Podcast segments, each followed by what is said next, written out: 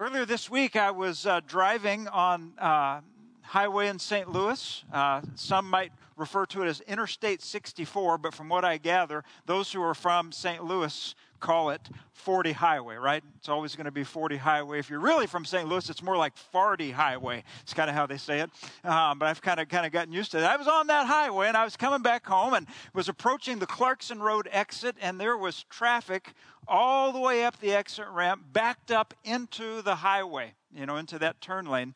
And you've probably seen that happen. It doesn't, uh, that happens on, on occasion. And so I was uh, in line there in the exit ramp, and I heard a couple cars behind me, some, some honking. I mean, it was really, really uh, aggressive honking. And I, I checked my rearview mirror and, and saw a little SUV that was swerving out from some traffic that had backed up to the highway. And boy, this guy was, he'd, he'd, he'd slammed on his brakes, he honked his horn, he's going around the car, and I'm, I'm watching all of it transpire. He gets up closer to the guy and, and he just gives him this vulgar gesture with his hand. Okay, that's all I'll say about it. But it just was very unkind and hateful, right?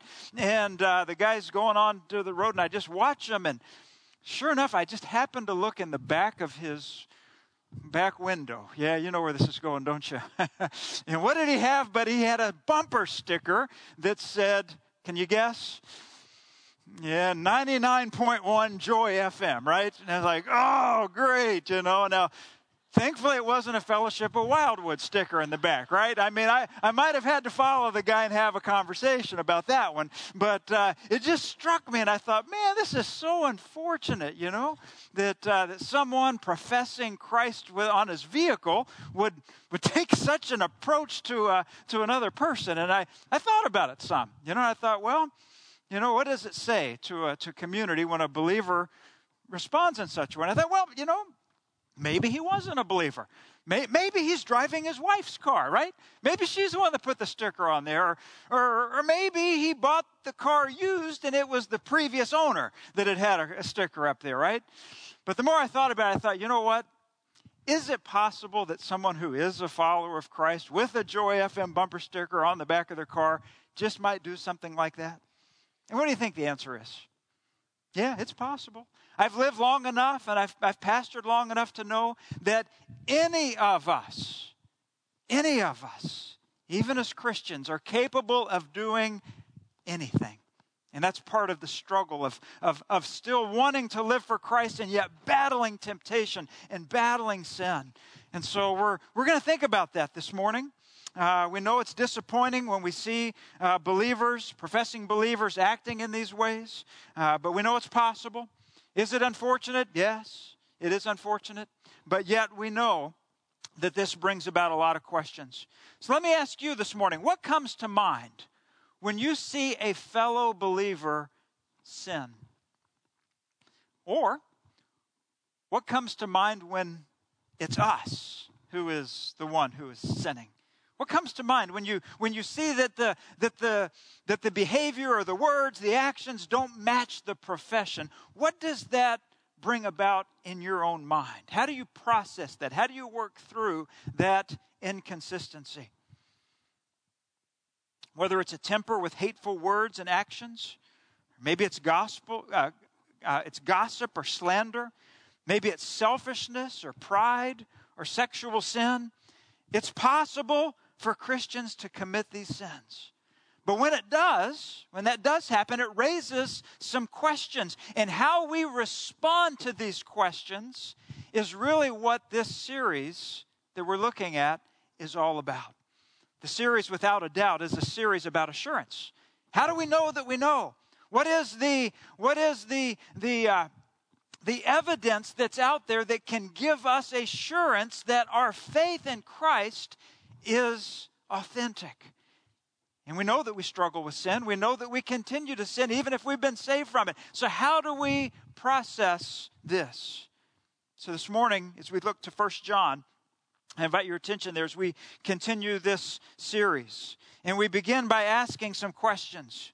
When a Christian sins, it raises these questions What is our attitude towards the sin? Is it a, is it a quick repentance?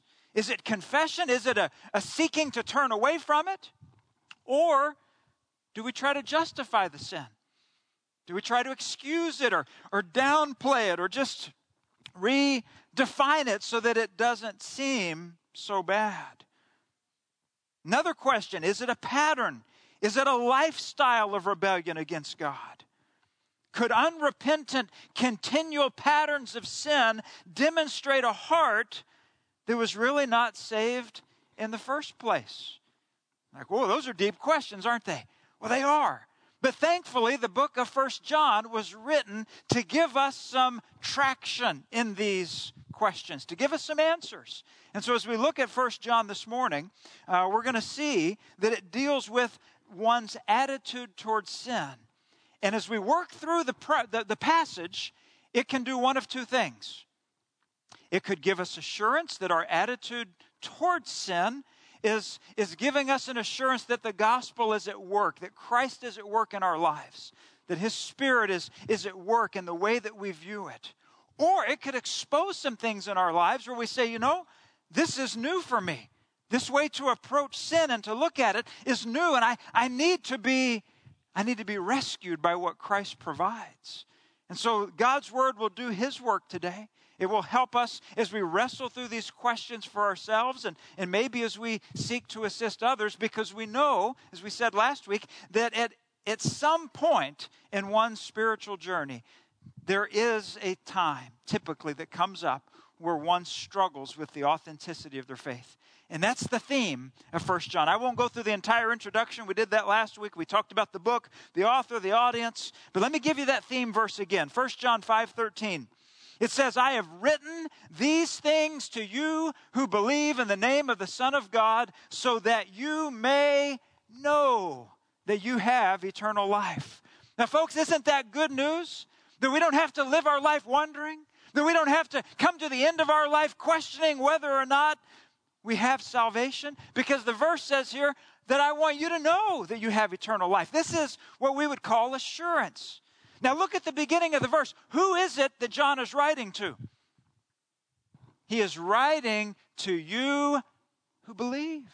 He's writing to believers. So he's, he's saying in this verse that there can be times where we struggle in knowing whether or not our faith is authentic. So, with that in mind, let's pick up in our fall series without a doubt.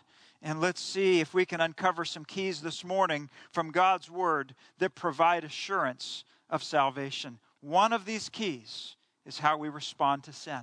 1 John chapter 1 beginning back in verse 5. This is the message we have heard from him and declare to you. God is light and there is absolutely no darkness in him. If we say we have fellowship with him and yet we walk in darkness, we are lying and are not practicing the truth. If we walk in the light as he himself is in the light, we have fellowship with one another, and the blood of Jesus his Son cleanses us from all sin. If we say, verse 8, we have no sin, we are deceiving ourselves, and the truth is not in us. If we confess our sins, He is faithful and righteous to forgive us our sins and to cleanse us from all unrighteousness. If we say we have not sinned, we make Him a liar, and His word is not in us. We'll pick back up in chapter 2 in a few moments, but those verses there are very practical. And uh, because they are practical, I've, I've outlined the message with some questions. I know sometimes we, we get to the end of the message and have some application questions. Well, today I'd like to just give them as we go. We'll just go through application questions because the passage is so practical. The first question is this Do you demonstrate a posture of repentance towards sin? And we see that in verses 5 through 7. This is speaking of the attitude, the posture in which one views sin in general whether we see it, whether we recognize it. And it's interesting, if you look at verse 5, there in the middle of it, John is beginning with the character and nature of God. He is saying that God is light, and in him there is no darkness. So he's using a metaphor there to describe what aspect of God. What is he communicating about the character of God? That God is holy, that he is, he is free of sin there is no darkness in him at all. He is completely holy, he is completely righteous. And so he, he begins with that. And then he says in verse 6 if we say we have fellowship with him, and yet we're walking in a manner that is not consistent with him, it's a problem, right? In fact, if you if you look there, it says this word, we have fellowship with him. Remember last week we looked that that's one of the key words in the book of First John. Fellowship, koinonia. It speaks of an agreement. It speaks of being united in purpose. And if this is the way of the Lord, the way of light, then that is the way that we are to be in fellowship with Him, pursuing His ways. But John makes this claim. He says, if with our mouth we make a claim that we're in fellowship, but then with our life we're practicing these deeds that are not consistent with His ways, that it's a problem. In fact, he uses very strong language and says that, that in fact, when we don't practice the truth, we are lying. Now, I think that we can see that, uh, uh, that in the context of this section of Scripture, that, that John is recognizing obviously that Christians can continue to sin. I, I opened up by saying that that is still very possible for any of us. So I think what John is speaking of here is not, not the fact that one can sin, but whether or not sin is a, is a habitual uh, aspect of one's life, if there's a continual pattern of a particular sin that is continuing to be pursued, a willful defiance. It's almost like you could say this is like full scale hypocrisy, saying one thing about belief in God, but then a life that is just totally separated and apart from what God is calling one, uh, how God is calling one to live. Now, I think you could probably say to some degree we're all hypocrites, right? Because none of us are perfect. We're all sinners. We all struggle. Even though we, we can make a claim that we believe in God and want to follow Him and pursue Him, we know that we still have, have, have sin. We have struggles with temptation. But I think this passage is making a, a stronger statement than that. I think it's saying this is a this is a, a willful drive against the things of God and back towards the deeds of darkness. That if that is where in which one is living, that that inconsistency is a great concern, even if someone is making a statement with their lips. So what we're talking about here is how one approaches sin whether or not we recognize uh, uh, that it exists and how we either uh, uh, seek to repent of it or how we uh, seek to maybe justify or embrace it. Now, last week I mentioned this book, Assured, by Greg Gilbert. Subtitle is Discover Grace, Let Go of Guilt, and Rest in Your Salvation. Excellent book, just written, just published this year. We have some copies available in our, in our little uh, bookstore area. And uh, if this is something that would be of interest to you, you can pick it up. And in this book, he has a quote from a man named William Arnot. And I think this quote really summarizes the two different ways that people can approach sin. And in, in doing so, we can see whether someone's walking in darkness or walking in light. Here's what he says The difference between an unconverted and converted person is not that the one has sins and the other has none right? We've already established the fact that for all have sinned and fallen short of the glory of God. So, so we both are sinners, right? Unconverted and converted. But that the one takes part with his cherished sins against a dreaded God, and the other takes part with a reconciled God against his hated sins. So one is approaching the sin and saying, I cherish it, and the other's approaching the sin and saying, I hate it. Even if it's tripping me up, even if it's pulling me down, I hate it. I, I don't want it. I don't desire it. So it's the attitude in which one views it that shows whether or not they're pursuing God and His light. To think of pursuing Him, it means that we, first of all, are accepting His word as authoritative. Because how can we define what is sin and what's not unless we have a standard for that? Now, we, we live in a world that, and in a culture that would very much like to have kind of a, a sliding scale, uh, changing uh, perspective on what is right and what is wrong. It's called relativism, right? And we see that all around us. You can give all kinds of examples. But God's word is, is not subjective, it's, it's authoritative and objective, and it's timeless. And so, so we begin by saying, okay, what does God's word say about this? What are the principles that He has given in His word that bring light to this particular behavior or this particular mindset? Now, the, the thing that, that, that, I, that I like about Psalm 19 is that it, it gives a, a perspective that David, the author, is really seeing and accepting God's word as priceless. In fact, he's even using words like your instruction, your ordinances or precepts or your commands. Now, to the modern ear, some may wince when they think commands, ordinances. We, we don't want that. We don't want those kinds of things. We want to figure it out and do our own thing. But David had a different approach. He said, No, I see that your word is authoritative and it, and it gives direction. And God, thank you for it because I need your direction. I need your law. I need your command. And listen to Psalm 19, how after every time he speaks of God's word, even, even as an instructive, authoritative word, how, it, how he has received a blessing.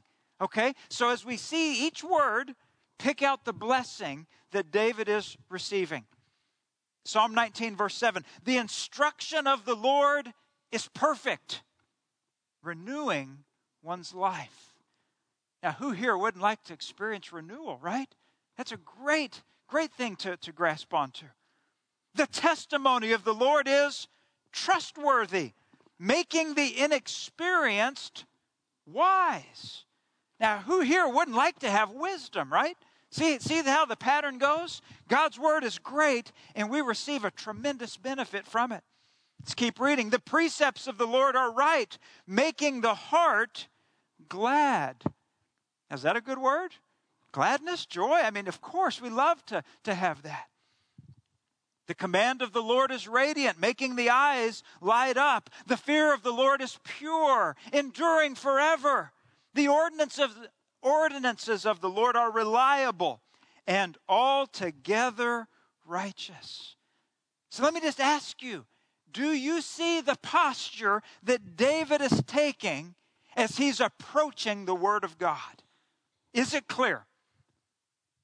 About five of us, I think, are seeing it today. Okay. Well, the rest of us, let's just keep digging in and see if we can get it, all right? The posture. So that means to me, when I open up God's Word, whether it's in the morning by myself or in a setting such as this, I'm looking at it and saying, okay, Lord, your word is true. And your word is, is filled with benefit and blessing. I, I can almost see David saying, God, your word is priceless. Thank you for this instruction. I need it. I long for it. I'm blessed by it. And so, so why am I saying all this? Because there is a direct connection to how one receives the Word of God and how one views sin. And if one is downplaying sin or justifying sin or explaining it away because it's something that, that, uh, that, that really isn't a big deal, what are we doing? We're not receiving the Word of God in a, in a healthy way. So that's the distinction. Think of it this way our default setting is to walk in darkness. That's how we were born, born into a world of sin, living in the bondage of sin, which holds us back and traps us, realizing that there's a penalty of sin that's attached, uh, that's, that's, that's attached to us. And yet then we come and we hear God's word. And we're given an explanation that Jesus has come and that he's come to, to die for sin so that we can be set free from the bondage of sin, that we can be set free from the penalty of sin. And so we come and, and we receive Christ as Savior, and everything changes at that point. No longer in bondage, no longer under the penalty, but instead being given a brand new life and a new way of, of living and a new way of thinking and, a, and just a, a new way of, of approaching the world. All of this happens when we, when we trust in Christ. It all changes. Can I ask you, do you remember the day before Christ? And do you remember the day after you knew him? It's almost like a timeline, right? For you, the timeline of your life, the BC days and the AD days. Do you remember that change? Again, I think maybe five of us are. Come on, guys, help me out this morning. All right, we got we got we got important stuff we got to look at here. Well, what happened to make sure that you went from BC to AD? You repented of your sin. You repented. Repentance is a strong word. It's a word that means the change of direction. That's how we oftentimes think of it. But let me give you a little fuller definition. Here it is Repentance is a change of mind that results in a change of action. I'll say it one more time. Repentance is a change of mind that results in a change of action. And both, both of those parts are, are so important to understand. In fact, in Matthew chapter 3, verse 8, you may want to write this down in your notes. Matthew 3 8, John the Baptist is coming, and he's telling those who are listening to him to produce fruit consistent with repentance produce fruit consistent with repentance. So, a change of mind leading to a change of action. That if we claim to have repentance, that there is fruit that's born from that. And what is that? It's evidence that one can look at. It's confirmation that one's faith is genuine. Jesus said in Mark chapter 1 the time is fulfilled, the kingdom of God has come near. Repent and believe the good news. Jesus brings a message of repentance that we aren't just to stay where we are and think like we've been thinking, but there is a change that happens a change of mind that leads to a change of action. Paul said this in Acts chapter 17. He said that uh, having overlooked the times of ignorance, God now commands all people everywhere to repent. And that makes sense because we know that all people have sinned. And so we all stand in need of salvation. One more verse that Paul is quoted in Acts chapter 26 is saying, Acts 26, verse 20, I preached that they should repent and turn to God. But look at the last part of that. Do you see it? And do works worthy of repentance.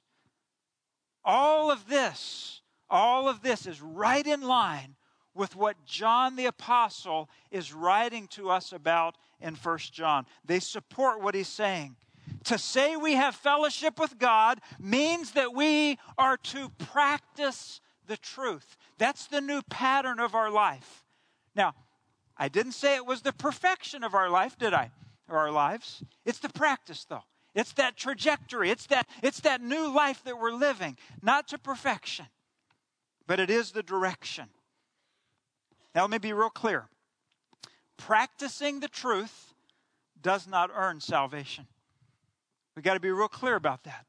Because practicing the truth is doing the truth. It's doing the work that God's called us to. And if we were to say that that earns salvation, we would then say that salvation was based upon good works that we've done.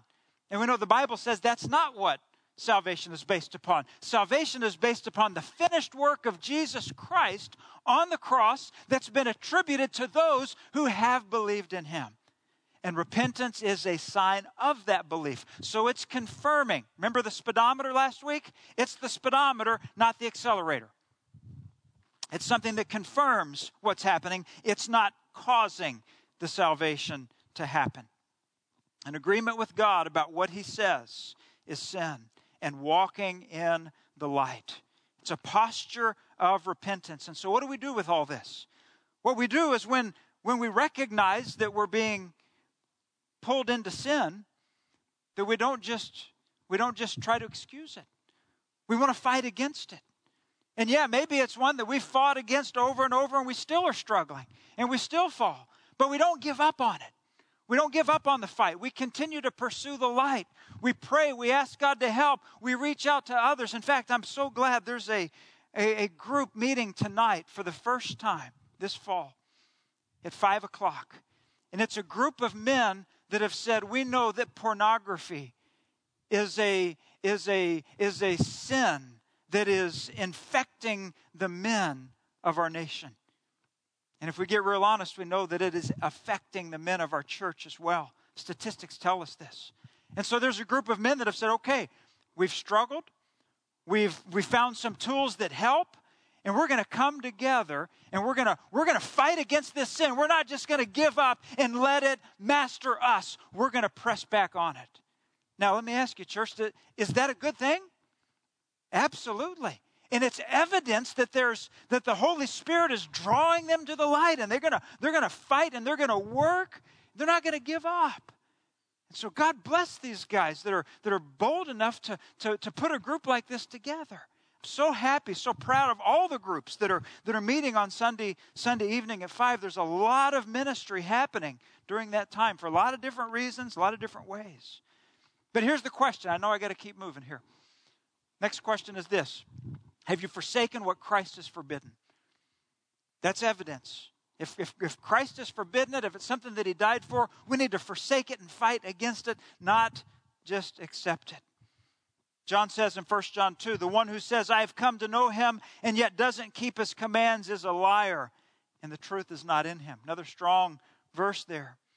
Jesus even said in Luke 6, He said, Why do you call me Lord, Lord, and don't do the things I say? He's again pointing out this same inconsistency that John's pointed out.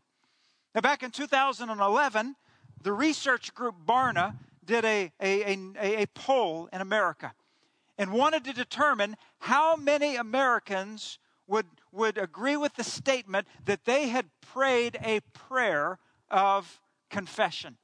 Sometimes we call this like a sinner's prayer. And according to the 2011, I know it's a little dated, but eight years ago, this survey, 50% of Americans said, Yes, I have, I have prayed, prayed a prayer, some kind of prayer, uh, maybe like a sinner's prayer, prayer of confession. But they dug a little deeper and said, Well, of, the, of that 50%, how many are involved in a local church? How many are, are, are, are living according to the Word of God with a worldview and a, and a perspective that's in line with the teachings of Christ? And you know what they found? Only half of them would agree to the rest of it. And so you go, wait a minute. That, that, that's a big inconsistency that there would be so many that would say, Yes, I've, I've, I've made this statement, even in the form of a prayer, and yet half of them not practicing the truth. What do you make about? What do you make from that? How do we explain it? I can tell you what the apostle John is explaining. What he's saying is if you say you have fellowship with God and yet walk in darkness, there is a disconnect. And it could mean that one's salvation was not genuine from the beginning. We've got to at least say that's a possibility. Now, we don't know for sure. We certainly can't be the judge. We, can, we, don't, we don't know. We know that there are times where people go through seasons of disobedience, and then what happens? They still come back to the Lord and they, they give testimony that they, were, that, they, that they were straying from the Lord even though they knew Him and even though they were saved. And so we understand that that can happen. There's examples of that in Scripture. But we also don't just want to assume that's what's happening. Because, as I said last week, are the stakes high on this?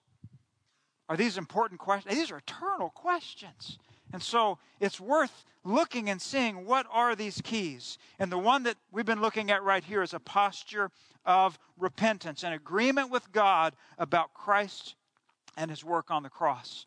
You know, I can say all kinds of things, I can confess all kinds of things with my lips, but it really comes out with how I live my life. And that's the, that's the, the evidence or the proof of my belief. So, first point do you demonstrate a posture of repentance towards sin? I know you're looking at that and you're looking and you said, wait a minute, that's the first question. let me just say, the other two are going to go really fast. All right, We've, we're, we're most of the way through. So, hang with me here. Second question is this Do you take personal responsibility for sin? And if you look at verse 8, it says, If we say we have no sin, we are deceiving ourselves, and the truth is not in us. Verse 10 If we say we have not sinned, we make him a liar, and his word is not in us. So, what we see here is John is saying to know God, to know the truth, is to know what? It's to know that we personally have sinned, that we are sinners. Now, one of the things about, about coming to know Christ is that, that we, we, we, we, we, see the light of Christ helping us to understand our own condition. It's really a work of His grace.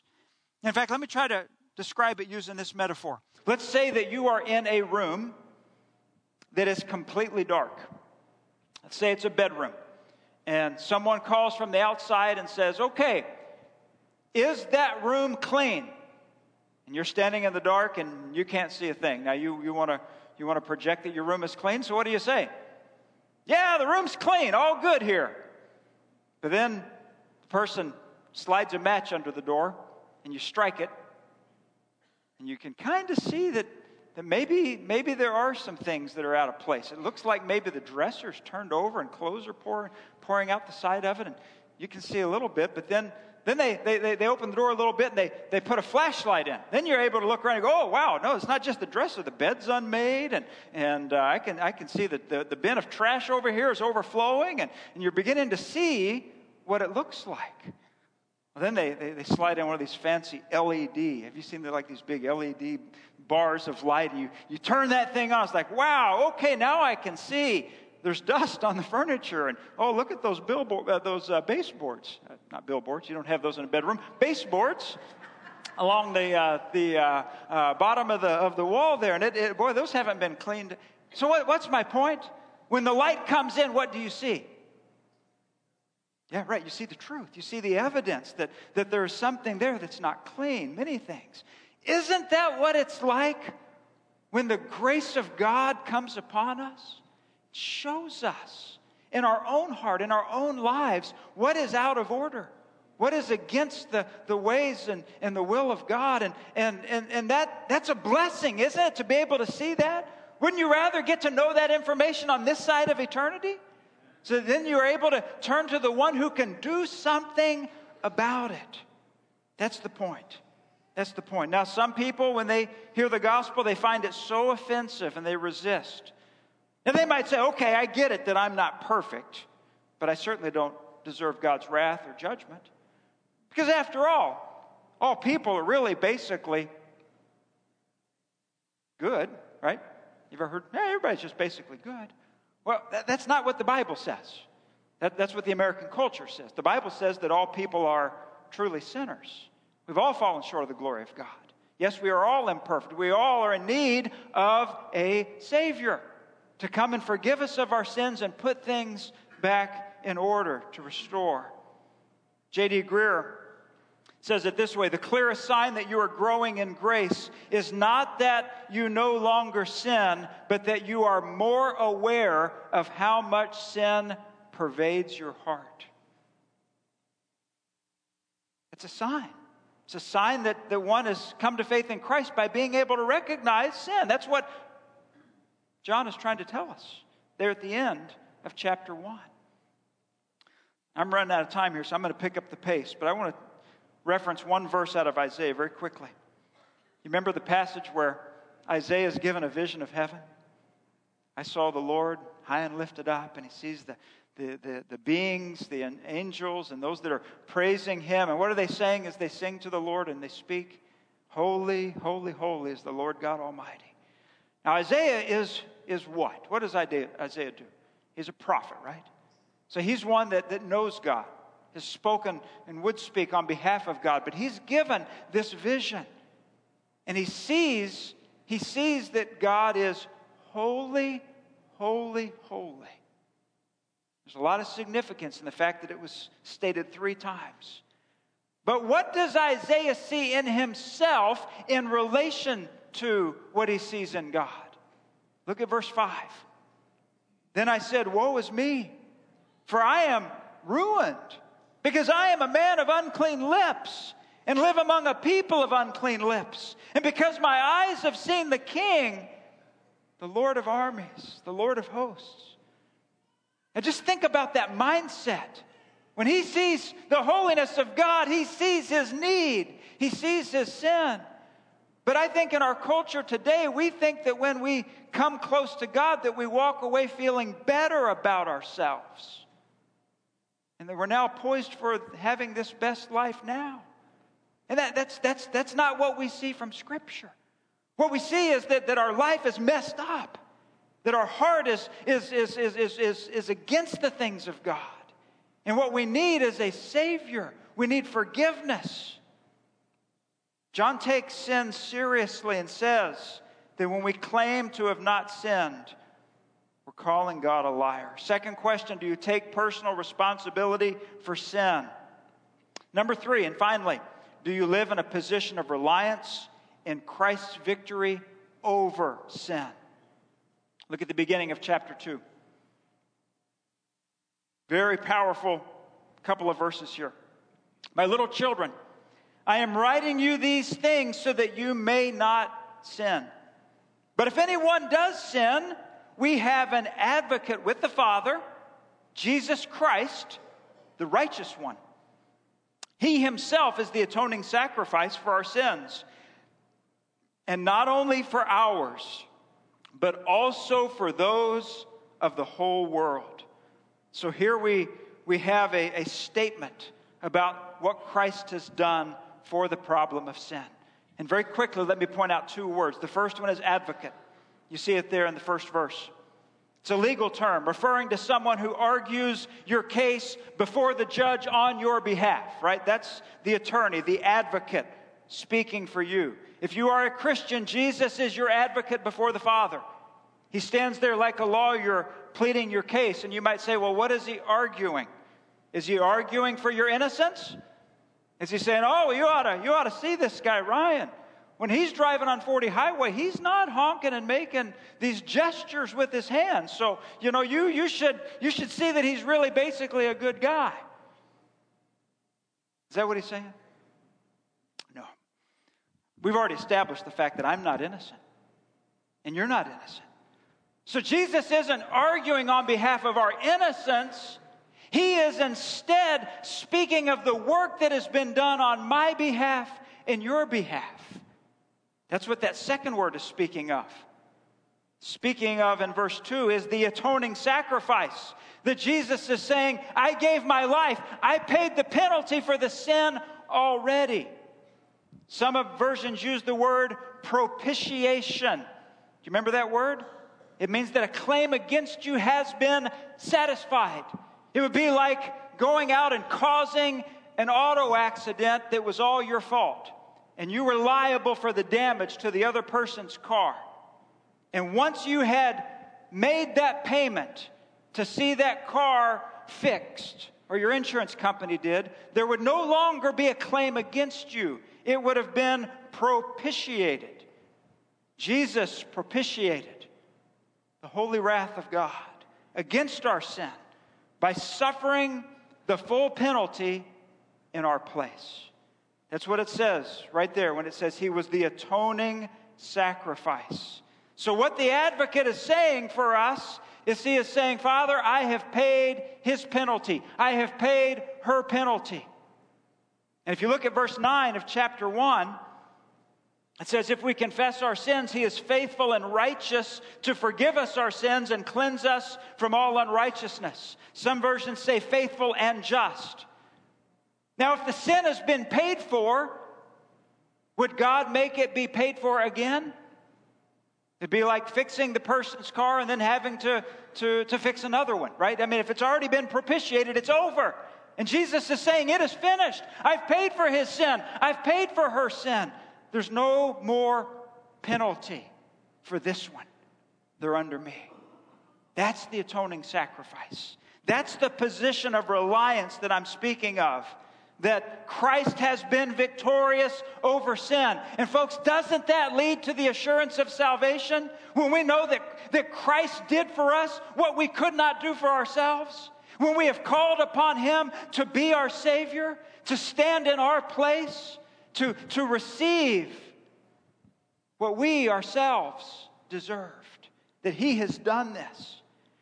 And when we understand it, it produces a couple of things. It produces humility, doesn't it? Because we understand that He did that because we were in need, because we are sinners. But it also produces a godly confidence. Not confidence in ourselves, but confidence in the work of Christ.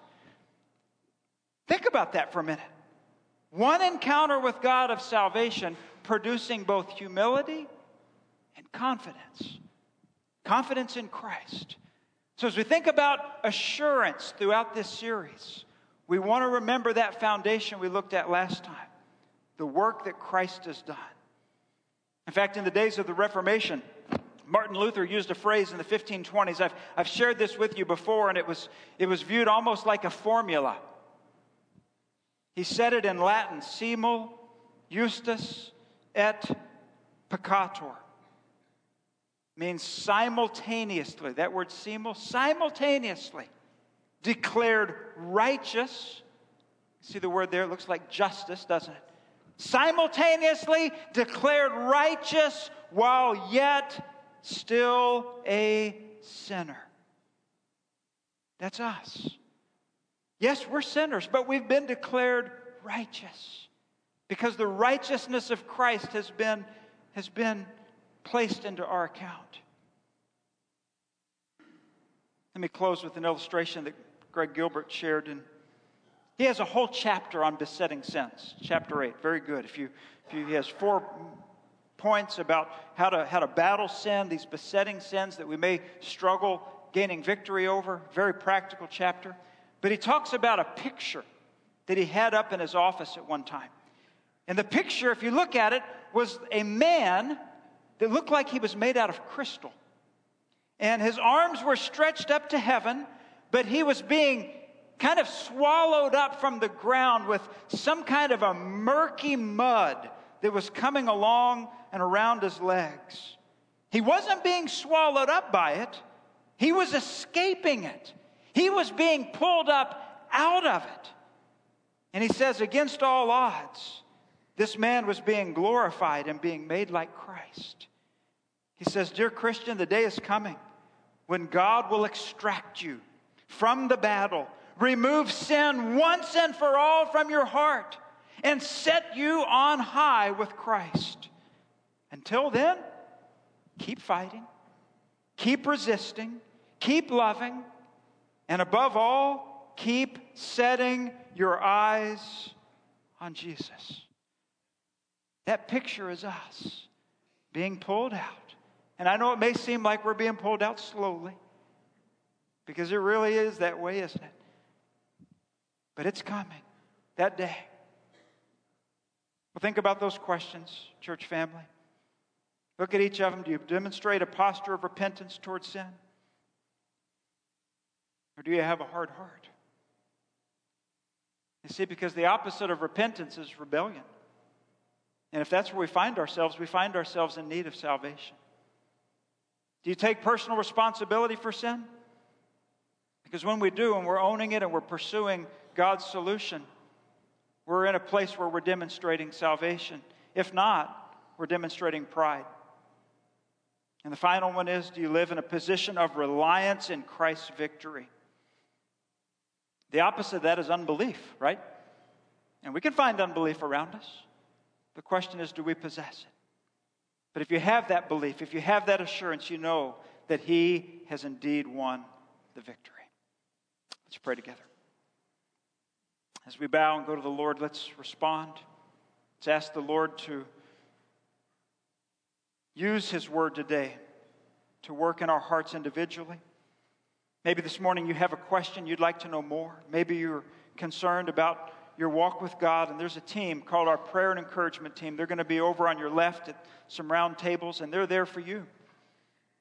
The invitation is if you'd like to know more about what it means to find Christ and you want to nail this down once and for all, talk with them.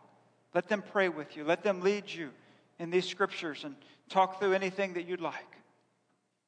If you have any concerns or struggles, maybe your struggle isn't the assurance of salvation, but it's, it's something in life that you're walking through. I'm convinced that as a church family, we need to be praying for each other.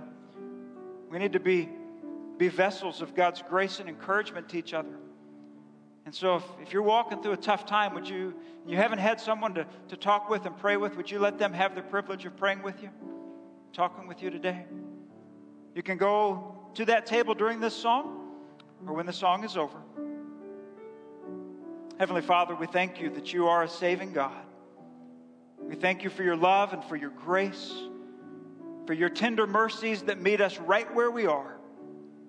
And Father, as we've looked at your word today and we've looked at some very deep topics that have brought about a lot of questions, we, we lay it in your hands and we ask for you to apply it to each of us.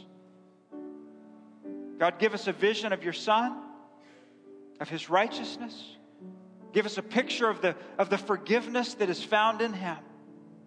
And Lord, continue to set us free from the temptations and the snares that are around us. God, may we see victory over these sins which so easily entangle. And God, may you be glorified through this. We pray for the offering that's being received. Lord, it belongs to you. We pray that you'll use it for the expansion of your kingdom and for the, for the renown of your name in our community and around this world. For we pray this in Christ's name. Amen.